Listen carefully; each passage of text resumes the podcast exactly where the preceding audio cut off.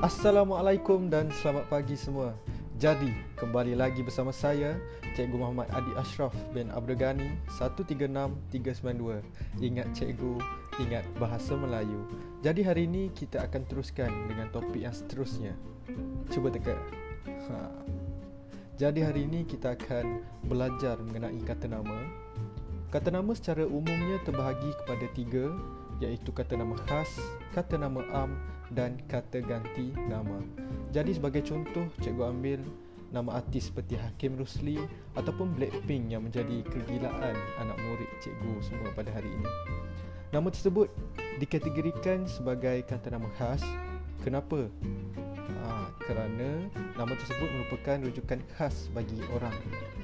Jadi cikgu yakin masih ramai antara kamu semua yang masih menghadapi kekeliruan untuk mengenal pasti ketiga-tiga jenis kata nama tersebut dengan baik.